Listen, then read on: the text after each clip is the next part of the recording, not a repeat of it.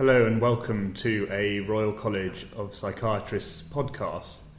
My name is Howard Ryland. I'm the Associate Editor of the e-newsletter. I'm joined today by Doctor Walter Busuttil from Combat Stress. Welcome. Hello. So could you tell us a little bit about Combat Stress and Com- what your role is there?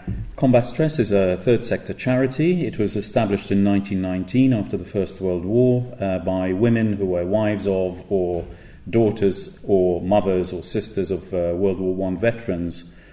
And uh, it's been in existence uh, really ever since uh, the First World War. Uh, Combat Stress uh, has provided historically mental health uh, support and treatment for veterans of the various wars that Britain's been involved in.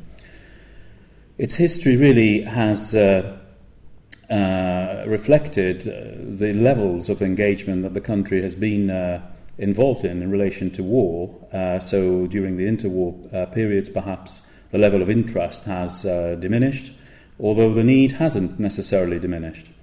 So this country has been involved in wars for the last twelve years with Iraq and Afghanistan, and uh, we've seen an increase of around seventy-two percent in our Uh, veterans asking for help. Last year we had seventeen hundred new inquiries for help, uh, and it continues to grow.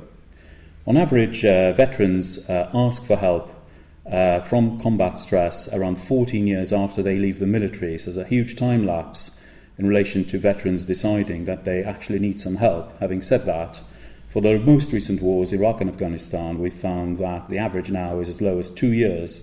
And the reason for this, we think, is that education in relation to uh, uh, traumatic stress disorders and uh, psychiatric uh, effects of fighting uh, a war uh, is much improved, both in the military and also the veterans uh, themselves are more uh, able, perhaps, to recognise symptoms. Having said that, most of the people who come to us are on their last uh, marching orders from their wife or good woman who insists that they actually try to get help.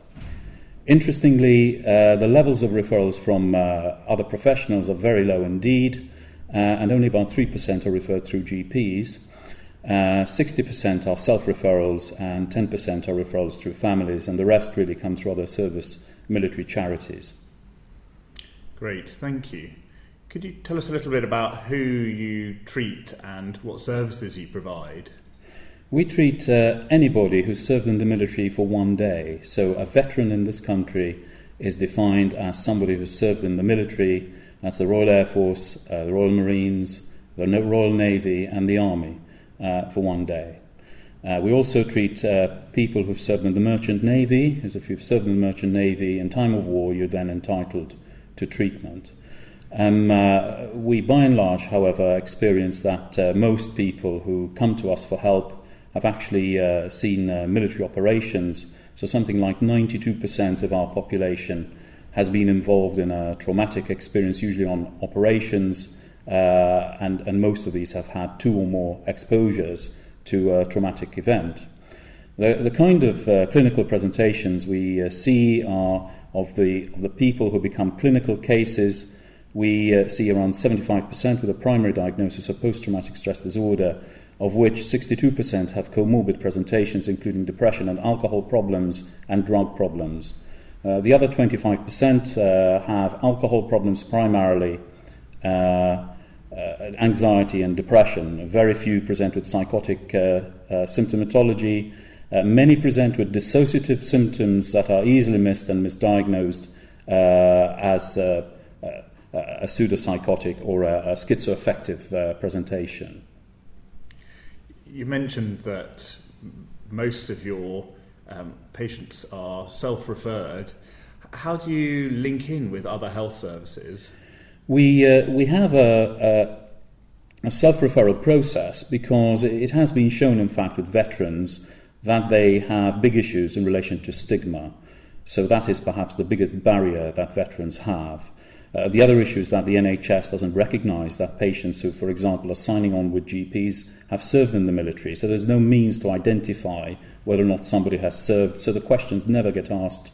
And certainly, in my experience, levels of education in relation to primary and even secondary care uh, in relation to veterans' mental health uh, isn't very good or, or very high, and not many people have really been interested.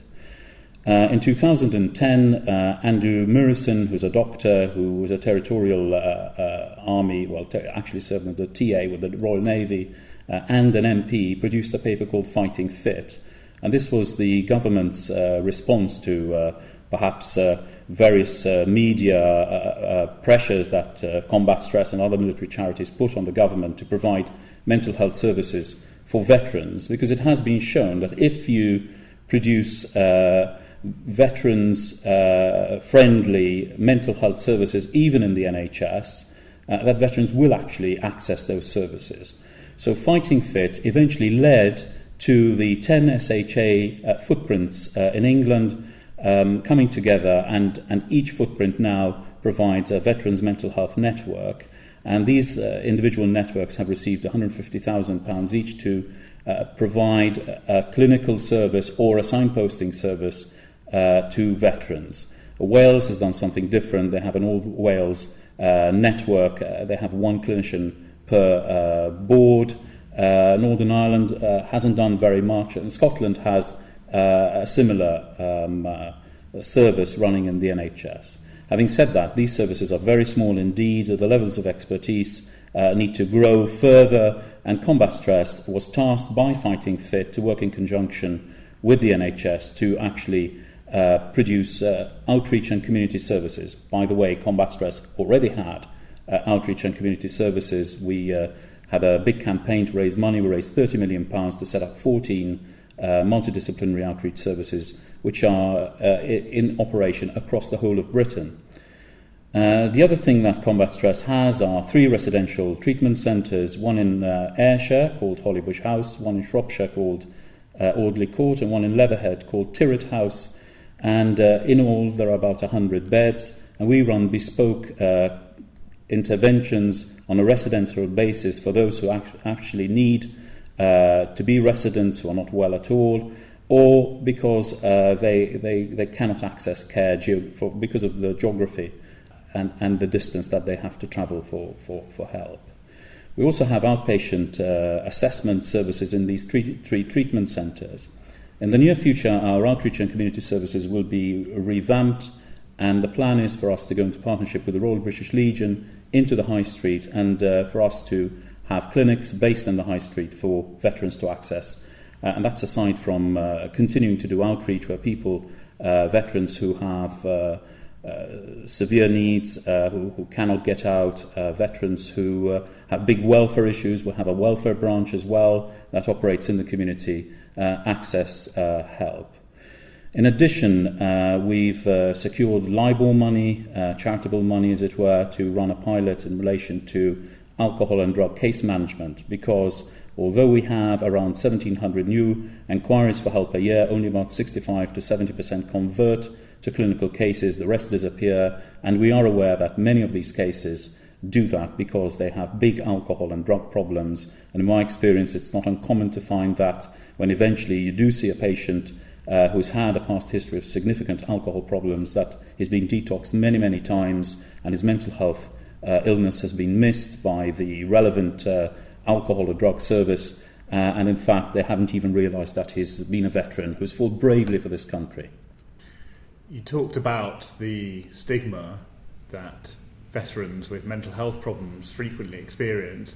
How does Combat Stress work with the media and the wider public to tackle this?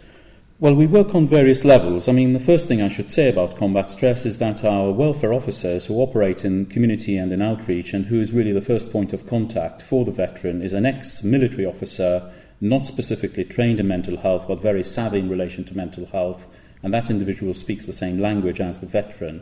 So that really hooks the veteran in.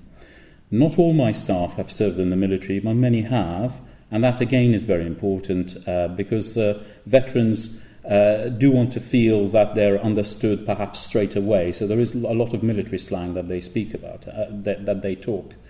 Having said that, this doesn't mean that civilian uh, psychologists, psychiatrists and other mental health workers Uh, can't do a good job, and many veterans don't want to see somebody who's served in the military. They want to see somebody who's never served, because they felt uh, they maybe feel that their mental health has been tarnished by the military. So it's always a mix.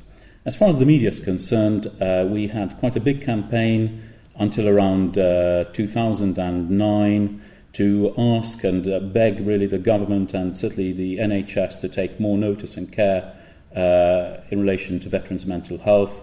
Uh, I joined Combat Stress six years ago. The first encounters I had, both with the M O D and the N H S, were not very good. They uh, certainly the N H S didn't think that veterans deserved any kind of specialist services, whereas the body of evidence, certainly from the U S and other countries like Australia, show that um, uh, if you have bespoke services, veterans will access those services and get better.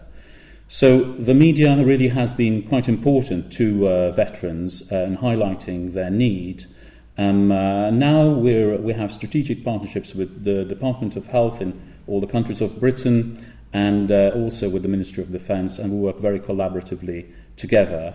And I think now uh, the media uh, is, is more used to us saying that more needs to be done, but in partnership with statutory services. After all, these people have served their country, which is your country, and uh, there's no reason why they shouldn't access uh, N H S services. And after all, one of the biggest reasons why the N H S was set up in nineteen forty-eight was to treat soldiers coming back from the war and civilians who were also involved in the war.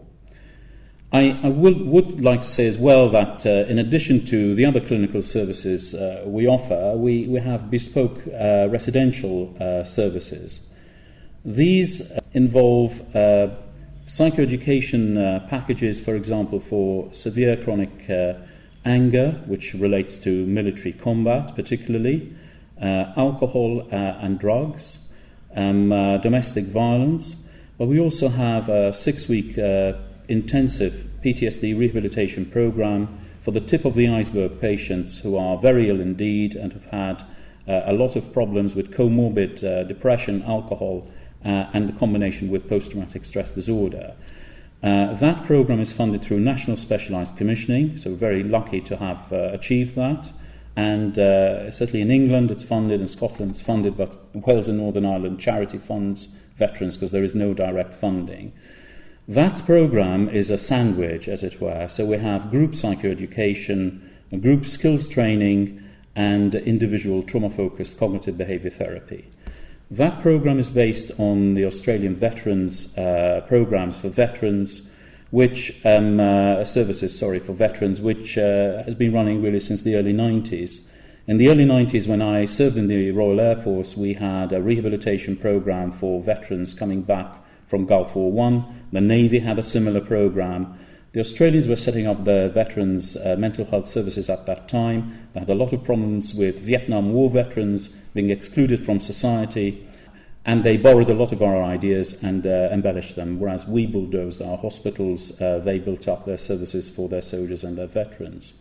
Uh, the evidence base uh, from the Australian um, services Uh, relates to four thousand uh, Vietnam War veterans, and we are benchmarked uh, through our contract with the uh, National Specialist Commissioners to have the Australian uh, uh, lead, uh, Professor Mark Creamer, to benchmark us uh, on a yearly basis. Our outcomes are good as well, and uh, we hope to publish our findings quite soon. Uh, certainly uh, we will be probably submitting papers uh, this autumn. Great. Thank you very much for joining us today. Thank you.